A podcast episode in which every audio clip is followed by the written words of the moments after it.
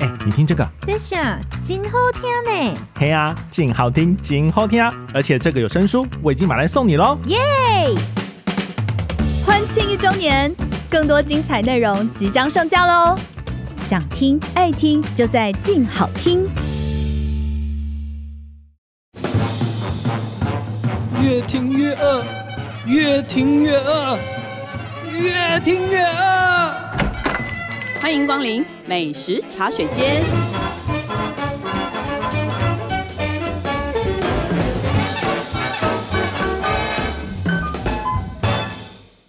大家好，这里是静好听与静周刊共同制作播出的节目，我是静周刊美食旅游组的副总编辑林义君。很快呢就要过年了，所以今天在美食茶水间呢，要跟我们的美食记者林佳琪 Kiki Hello 来聊一下过年的美食话题。嗯，那这一题呢，我们就觉得说，哎，反正离过年已经那么近了，这时候呢，教大家什么什么订年菜餐厅啦什么的，也全部都来不及了啦。其实也不用讨论这个。对。然后后来我们就想到一个企划，希望听众也觉得有趣的，就是、嗯、大家有没有想过，就是每到过年哦，其实美食记者其实非常早之前我们就在想这件事情，在计划这个。我记得啦，我每次大概都是大概真的是耶诞节前，就是我有碰到采访对象的时候，就会说：“哎、欸，你们家年菜今年准备的怎么样？怎么样？”然后大家就会一阵错愕说：“拜托，耶诞节都还没过。”我说：“但是你看，我们耶诞节，尤其像今年耶诞节一过的隔周就必须，因为今年过年其实早，就是、嗯、所以隔周就是一月第一个礼拜，嗯、我们就已经必须要出年菜的。”专题专题一月第一周要出，那你什么要拍好？那你不是十二月中就要拍完了吗？所以我们那时候就开始按着各个餐厅，就说求求你把年菜弄出来，逼餐厅们、主厨们先上年菜。对，而且也真的哦，我现在观察就是生意好的餐厅，基本上他的年菜，像今年啊，有人我看过最早的是十二月二十五号截止。截止哦、嗯嗯嗯嗯，就是你要订他家的年菜，你在那之前你不订你是没有的。对，所以我们一月五号出都还是晚的耶。嗯嗯嗯，对，我就想说，哎、欸，我们每年每年这样年复一年的做这件事情。那当然，我们也有非常多的美食记者的同业，他们也是跟我们一样，就是大家都在这个循环里面。嗯，对，你说一边苦恼怎么先交出年节专题，然后他们也有自家就是过年要吃什么的苦恼，对不对？对，不是，我会很好奇说，那这些美食记者，或者说我们现在称之为是美食的文字工作者，他们自己的年菜都吃什么？对，这就是我那时候为什么会想要做这个题目的好奇。所以这就是你出卖你的好朋友的初衷、呃、让他们有一个机会可以分享他们的好手艺这样。对对对对对，委婉一点的讲是这样。对，稍微手好菜苦地方可以发表，我们让他发表这样。嗯、那我可以请问第一位被出卖的是哪一位呢？好，第一位就是我们让他有机会出道的呢是邱俊智。我邱俊智真的为我们出道好多次、哦、是吗？ 对， 对对，他带我们去吃过老馆子嘛。你先介绍一下好好他的背景。好好 OK， 好，邱俊智呢人称邱爷、哦、是前苹果日报副刊美食线的记者，然后大概拥有这个饮食写作的资历大概二十年。那他现在跟他以前的同事们开了一间饮食顾问行销公司叫五味酱，现在是公司负责人，同时也是自由撰稿者。那如果我对他的观察跟形容是，我觉得他有一颗老灵魂，因为你听他在形容他珍藏的老的物品、老件，还有他喜欢这种老菜，你就会觉得他的故事都很耐人寻味。那他呢，其实很擅长把独到的美感跟幽默感体现在他的生活之中，跟一日三餐上。听众如果有机会，其实可以上脸书去搜寻他跟朋友们一同经营的社团过上好日子、嗯、我在山上有个家、最美之物，然后你还可以阅读他跟他的前同事们合著的一本书，叫做《主厨的百味人生》，里面就有他的一些采访的跟主厨互动的一些故事，都是一些幕后的故事，其实很有趣。对，像俊智啊，但我们也认识很久，我们以前大家也都是同事嘛。后来我们最近做新店小吃，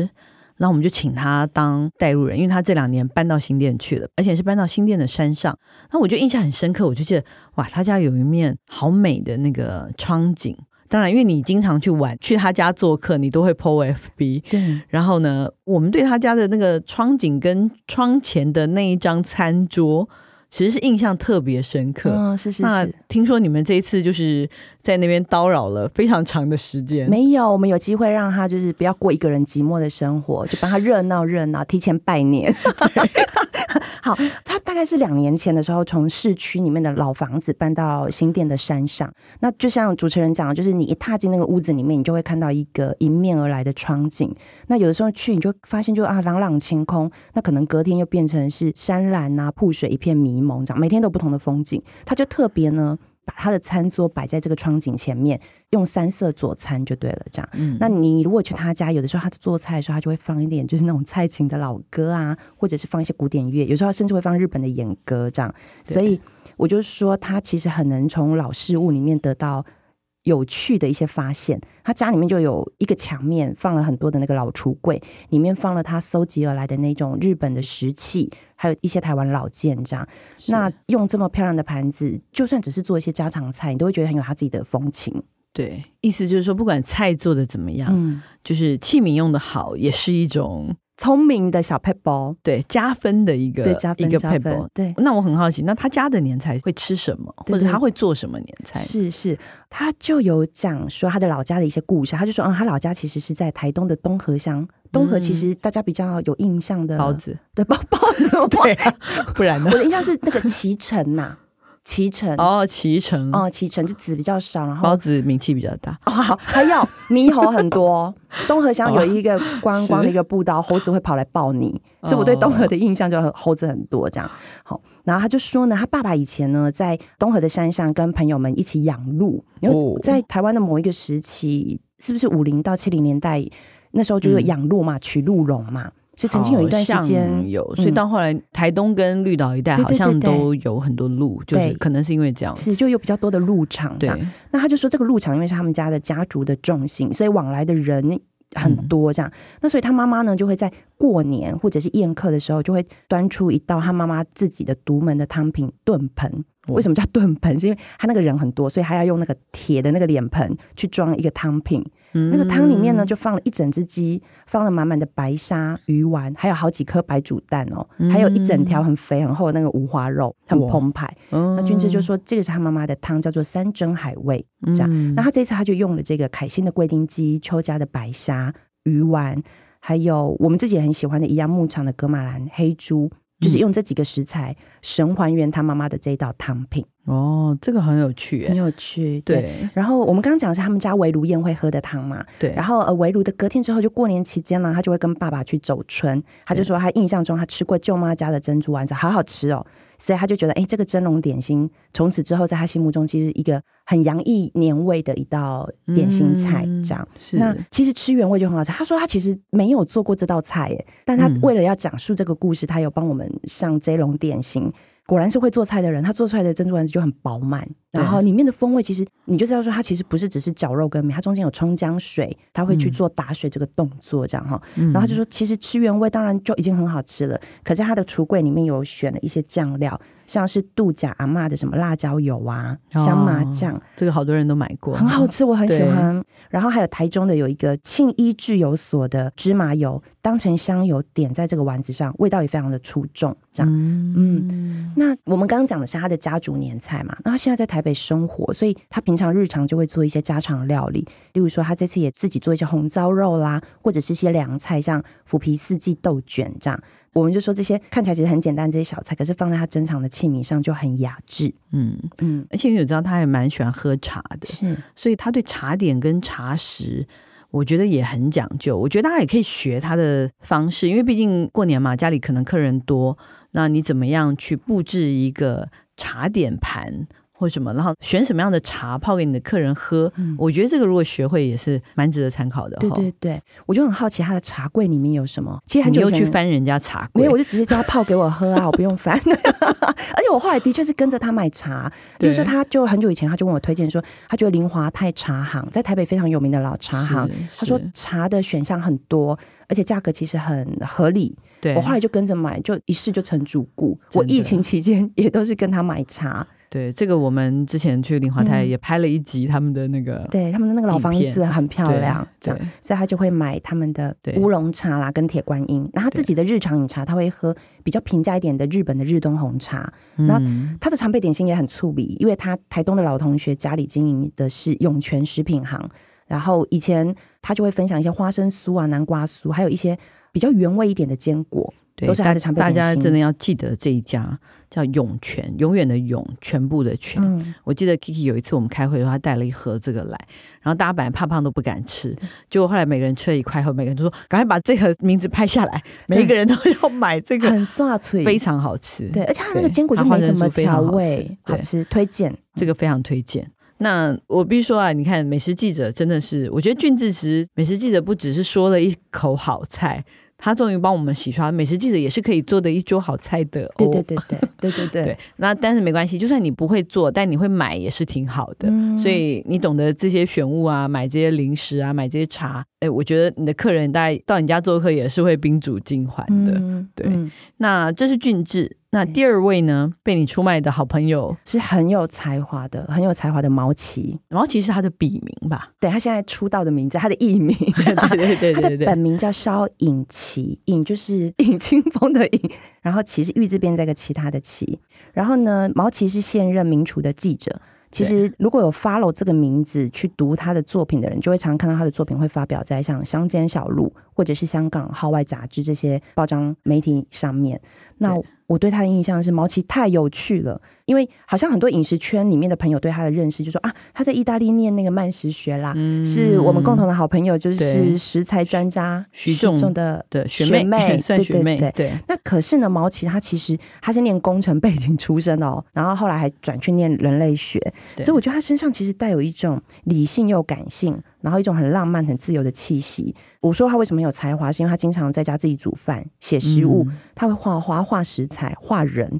然后在华文朗读节上面他就会读一些跟饮食有关的一些选书这样。那有时候餐会上他可能就坐在你旁边认真的试菜，几个小时后他就换登山服，他就去爬山、欸、去部落里面找食材。嗯，那大家如果对他感兴趣的话，可以搜寻一下他的脸书粉丝页，叫做深夜女子公寓的料理习作。哦，还有他有一本著作叫做《深夜女子的公寓料理》。OK， 毛奇我也碰过她，很有趣的一个女生，我喜欢她，我觉得她太粗鄙了。哎、欸，所以我很好奇，她很会画画，她是画画，她是自己学的还是从小就很会画？你也问了一个我那时候对去她家看着她的画作的疑问，就是因为她不是学，她、嗯、因为她是资工毕业的嘛，对对。對，其实我后来就跟他聊，我才知道说、哦、原来他的爸爸妈妈都是美术老师，所以基本上他是沉浸在一个非常 哦, 哦，那我就了解，就是我觉得他是、嗯、因为他不是那种科班出身的那种感觉的话，他是很自然而然的。对，那我觉得哦，那这跟他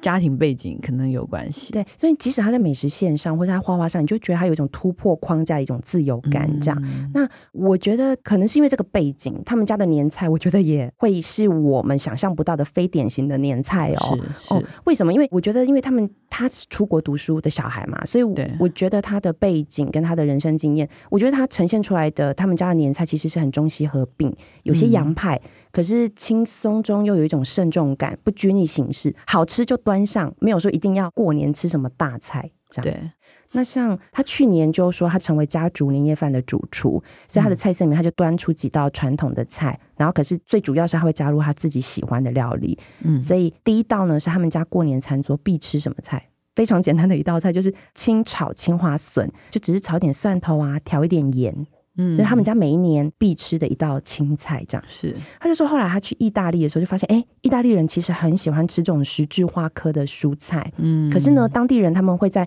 炒好之后刨上那一种熟成 cheese、哦、也是一种鲜咸风味的一种咸鲜的味道。对对对，哎，这样子感觉起来那个清炒蔬菜就顿时的有了另外一种灵魂、欸、对，就蛮洋派的，然后感觉那味道有点熟悉，可是好像有点新奇。对、嗯、然后呃，这个好像刚开场就让这个年夜饭餐桌有一点不一样的感觉。对对对对对，而且它绿的非常的漂亮。对对对对对，因为是丢席的嘛，十字花科蔬菜是冬季丢席的蔬菜这样。对对对对对对。然后呢第二道其实是很多人家里过年一定要喝鸡汤。对，然后他就说他今年要炖一锅糯米鸡汤，他就选择了用台湾的米跟部落的鸡肉来炖了一锅糯米鸡汤这样。因为我们刚刚有讲说他很常上山嘛，他去拜访部落，所以他就选用呢他去这个泰雅部落认识的一个社团法人原住民生跟德玛文协会他们自产自销的这种部落共有机，然后再加上美浓农会的这个美浓一四七号米做成糯米鸡汤，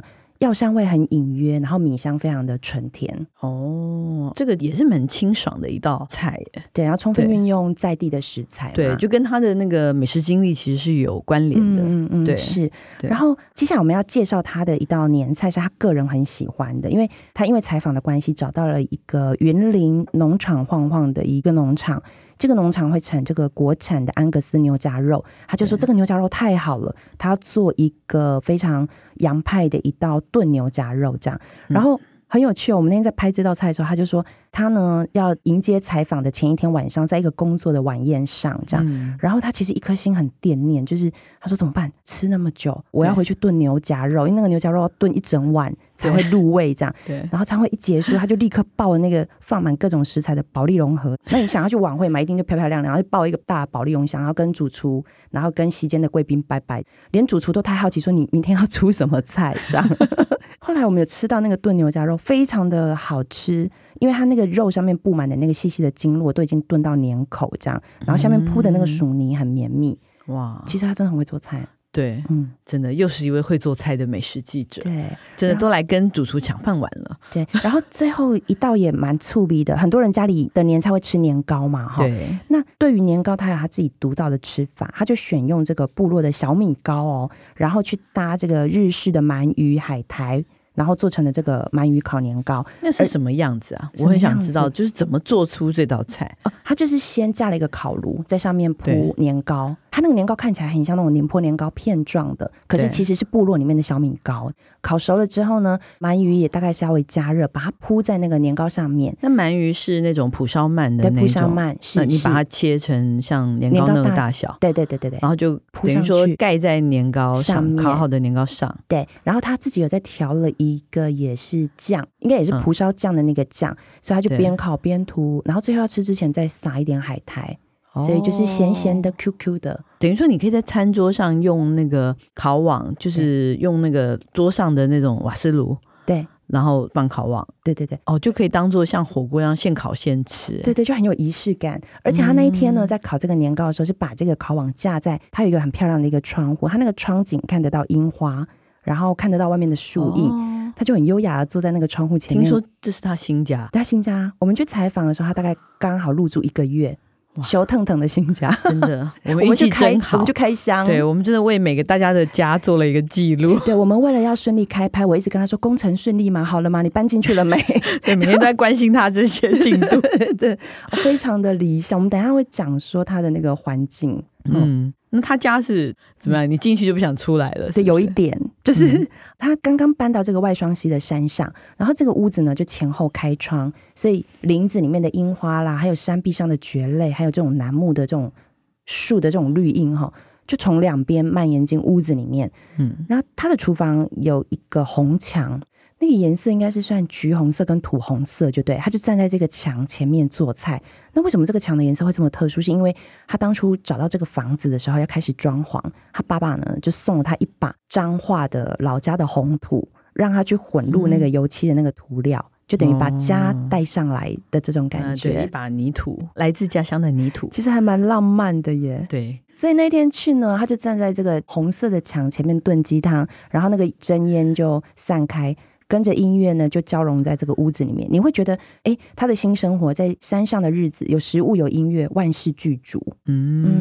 嗯真的对，好值得我们效法。就是哎，新年的时候其实可以想想，就是自己新的一年是不是想改变一下生活，想过什么样的生活。对，就是可能可以给自己一些新的方向。对对对，我觉得他的生活方式蛮值得参考的。对，你看，因为他喜欢森林嘛，所以他就说他很关注林下经济跟生态饮食，他就搬去山上这样。那我就说那你搬上你生活怎么样？他就说哎、欸，我跟你讲，我觉得我好像有一点开始过里山生活。我说怎么说？他说、欸、他跟他弟弟感情非常好，他弟弟常来找他。他说他弟去找他，他出门去采访，他弟就沿途采那个山蔬，哎、欸，回去炒山蔬给他子，他弟弟比他还更快适应那边的生活，真的一对采集的姐弟。对，然后还有一个很小的故事我觉得太有趣了，后来我们结束之后他就带我们去社区里面散步，送我们上车这样，然后他突然就想说哎、欸，你看我们这个社区里面有人围那个池子养鱼哦、嗯、那我跟摄影乔乔我们就凑近一看，哦，他那个池子里面就挤了一群胖嘟嘟的那个锦鲤，真的很胖、嗯、他就说我当初啊就是看到这个鱼这么胖，表示这边那个土跟水很营养，我就决定要搬来了这样。那人家不是说什么买房看风水嘛？可是我第一次听到有人就是检查土地肥不肥沃，确保物种胖不胖，我觉得这个就是毛奇耶，非常有他个人风格的饮食风土学。对，那介绍完毛奇，这第三位又要被我们出卖的好朋友、嗯、大家共同的好朋友是米儿，是米儿本名叫许家鹏。对，你一直疑惑这个字怎么念。对，一个草字头在一个凡。对，因为我们太少叫他本名、欸、对对对，大家都叫他米儿，那米儿因为米儿是一个非常资深的杂志的美食记者、嗯、对, 对，那因为他长得很高，他很肉咖啦，所以就是美食圈的好朋友都会跟他说啊，你是美食圈林志玲这样，身上很美啊，就是身材又很好、嗯、对对，很娇艳，一百七十几公分，就林志玲的身高、啊、对，就是林志玲的身高，对，而且很厉害，很有才华。对，我觉得除了就是外形姣好之外，他这一集有没有置入啊？就是我觉得我过年还是要讲好话的呀，大概讲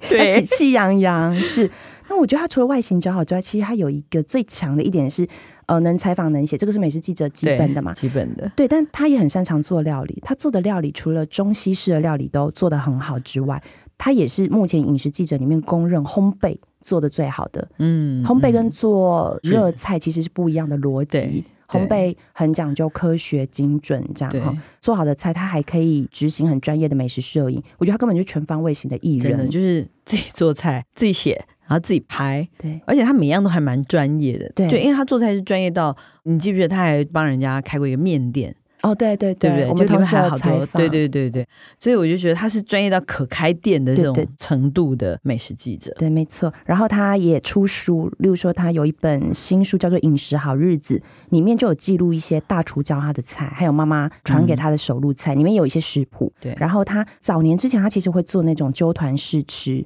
就会有一些粉丝跟着他去餐厅里面试菜这样，也有一本书叫做《纠团试吃报告》，大家也可以看一下，可以多认识他。对，也可以上脸书粉丝页米儿情事看看他丰富的图文。那米儿既然采访过自己会做菜嘛，然后他又采访过这么多的大厨，吃遍大江南北，我真的非常好奇，那他这次让我们拍的年夜饭会是什么样的菜色？嗯，是他这次呢替我们介绍的第一道年菜呢叫做辣味芋头煲。很多人家里的年菜其实会吃辣味饭，或者是会上一个头盘辣味拼盘嘛、嗯、米儿他端出这道菜的时候，他其实呢就是一个辣味饭的一个新吃法，他在这个腊肠里面呢加入了芋头，才淋上这个椰浆、嗯，所以吃起来就比较浓滑一点点这样。那这道菜除了风味很好，怎么讲，你很容易吃得多，很下饭，他有讲说其实这道菜还可以消化，就是每一次过年不是家里冰箱都会出现很多的腊肉腊肠嘛， 对, 对，所以这道菜真的是一个好主意，这样可以消化很多的大量的食材。对，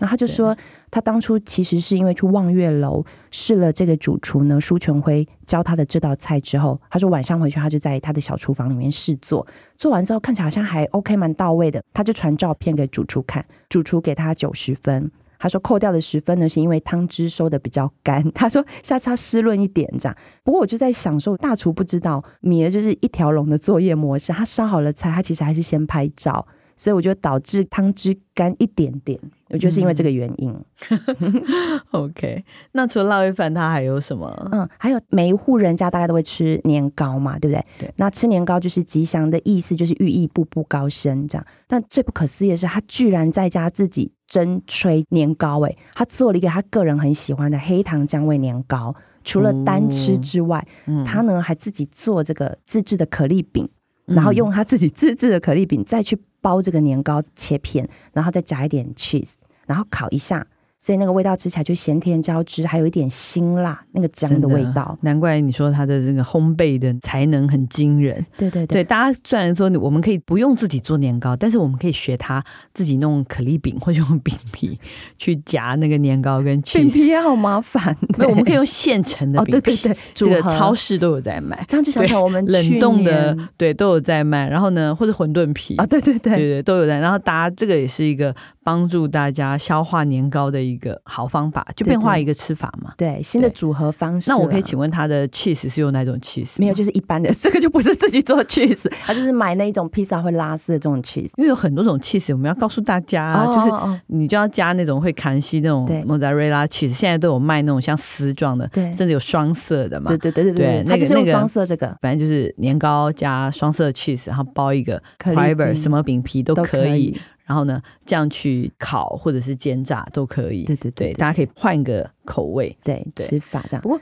因为我记得就是敏儿的妈妈是很会做菜的，对，她妈妈其实是厨师，所以她应该也从妈妈那边应该也有得到一些，我觉得好像是料理的真传 D N A 这样。嗯，她就说，因为妈妈其实是台菜厨师，以前也会在山上的土鸡城工作这样，所以她有很多台菜的技艺是从妈妈工作的地方学来的这样。那她为什么会做烘焙，跟妈妈也有关系。他就说呢，他妈妈那时候就是为了要多兼差几份工作，照顾他跟弟弟，曾经呢在阳明山上的美国家庭里面担任管家这样。他说当时妈妈就跟这个美国妈妈呢学会做烤海绵蛋糕，所以他就说他记得他小学有一段时间回家，就到了那个路口就会闻到那个蛋糕的香气，他就知道说啊，妈妈今天烤蛋糕。 嗯, 嗯很幸福的感觉。嗯，然后他就跟着妈妈学会蛋糕之后，可是他现在的烘焙的那个技巧是行云流水，他还在家接单呢，因为他可以做那种大理石双层 cheese 蛋糕，还可以做栗香生乳酪慕斯，都是那种专业的那一种蛋糕。嗯，真的是很有趣。嗯，不过呢，因为我们那天去找他的时候，他就啊手边一边忙做菜，他突然讲了一句话，他就说：“其实我现在不是很喜欢过年欸。”我就吓了一跳，我想说啊，我们这个主题是过年的年菜，你怎么说你不爱过年？嗯，他就说呢，因为回忆里面哈，那一种以前亲戚们就是回老家一起团圆，一起蒸年糕、做糕饼，然后准备年夜饭的景象，他说已经物换星移，现在年味没有那么重了。他说过年期间他的好朋友其实都会离开台北返乡过年，回家过年。哦，他在台北的过年其实很安静。是是是，他也跟我们说，但是呢在一个人的时刻里面，他其实是会煮私房菜给他自己吃的，那个是他的疗愈的料理。那一天他就做了一道酸汤肥牛堡，酸汤肥牛堡呢是用这个肥牛肉片，然后撒上大把大把的绿色的糯米椒、红辣椒圈、嗯、蒜末跟葱花，然后里面的关键调味其实是黄灯笼辣椒酱，所以这一锅这个肥牛堡呢吃起来其实是热烫酸辣，铺在下面的那个黄豆芽呢就是会吸那个汤汁啊，吃起来其实很鲜爽很馨香，一个人吃一大锅超带劲。这样，反正就是总之好像过年朋友都回家了嘛，然后自己很无聊，然后自己一个人吃也要吃很热闹。那这一锅就是很热闹的一个料理。是是是，我觉得他的分享故事其实是告诉了我们说，未必每一个家庭的过年一定都是这么热闹喧腾，总是会有人是少少的人口过年的嘛。对，所以你还是可以做一些你喜欢的食物疗愈你自己，对，就是静静的度过这段长假的时间，好好吃饭，迎接新的来年。对，嗯，那你这样走过这三位就是美食工作者的家的年夜饭餐桌，嗯，都预演了一遍，他们你你的感觉是什么？嗯，好，我觉得大概我们这半年来，因为受到疫情最严峻的影响，大概先后执行过一些在家做菜的一些专题嘛，这样。那我觉得借由造访这些愿意在家花时间把时间慢下来做菜的人，看看他们怎么把生活过好，怎么过生活，我觉得其实是让我们会觉得说，哎，要在怎么样在不稳定的大环境里面，就是把自己照顾好，好好照顾自己的身体跟心，这样。就是好好吃饭就是也很不容易的事情。 对, 对，因为好好生活有很多面向可以实践，像运动，像建立阅读学习，然后走出户外什么。可是我觉得一日三餐是每个人每天必经的事情，那我觉得现在我们没办法出国，那我如果是不是把那个旅游基金拿来买一些顺手的锅子跟食器，你用这些好好的杯盘，每天好好吃饭，把生活过得像一幅画，其实蛮好的啊。对，我觉得大家就应该把刚刚 Kiki 说的这些，我觉得诶，大家也可以想一想自己的生活怎么样改变，也许就当做今年的新年新愿望，我觉得也蛮好的。对，这样子，因此新的一年应该还蛮快乐的。对，或者是去他们家找他们家吃饭，对，这个是个好方法。好，那我们休息一下，等一下回来再跟大家分享我们的试吃单元。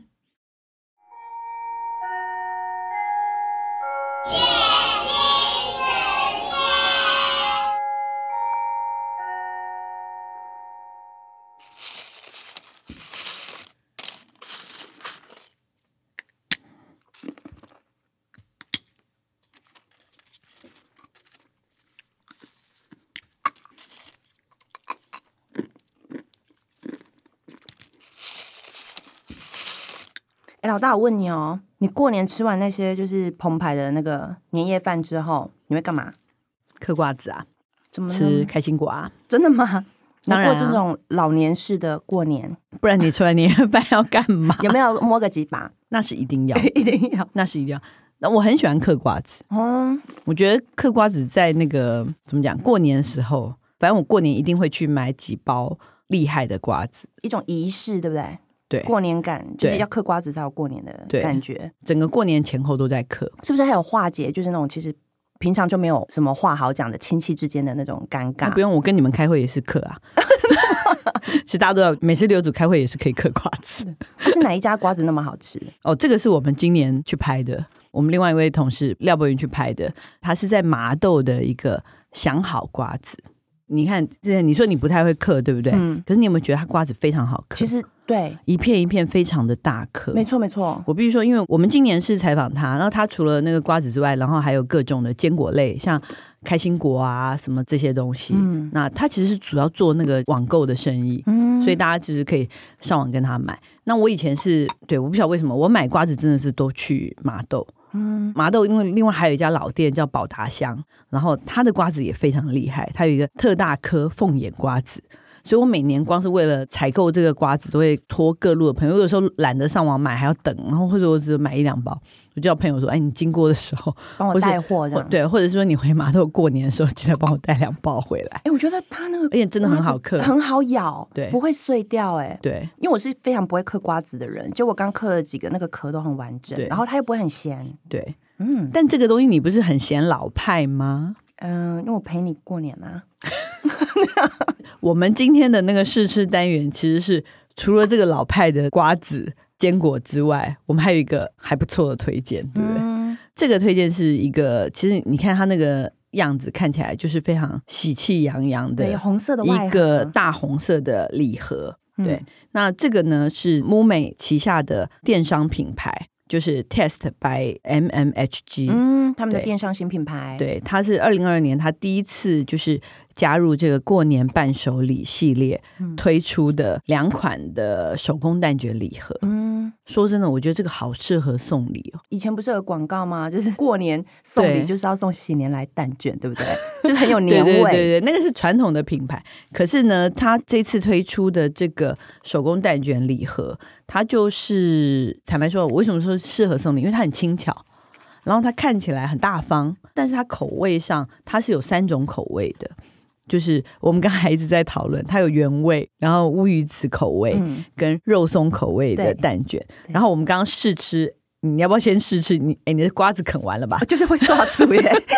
我刚刚有被我们的那个录音的同事说不要再嗑瓜子了，真的，我来吃蛋卷，你嗑太多了。我刚刚其实三个口味都试了。对，我们先讲原味好了。我觉得原味是蛋香很浓，对对对，它其实三种的蛋香其实都是非常浓厚的，很浓郁的。我比如说你一吃大概就知道说哦，这是用的还不错的原料。嗯，然后第二个我吃的是乌鱼子。嗯，我们本来还期待才想说哎，乌鱼子蛋卷会是什么样的味道？其实它那个乌鱼子的那个咸的那个味道做得很隐约，对不对？对。嗯，你要很仔细很仔细吃。对，但是你看它的外形是稍稍有点红色哦，哦偏红哦，它的那个乌鱼的那个散在散在各个地方，是是把乌鱼我猜是磨得很碎、嗯、很细，然后去融在这个蛋液里面。嗯、所以它并不是你看得见的那样子的乌鱼、嗯、所以它是很隐约的那个香气会慢慢的传过来。嗯嗯嗯，对。然后它第三个是那个肉松蛋卷，对，这个我觉得是完全超乎想象、欸嗯、因为我一开始想象的是澳门式的那种肉松蛋卷、哦、就是那个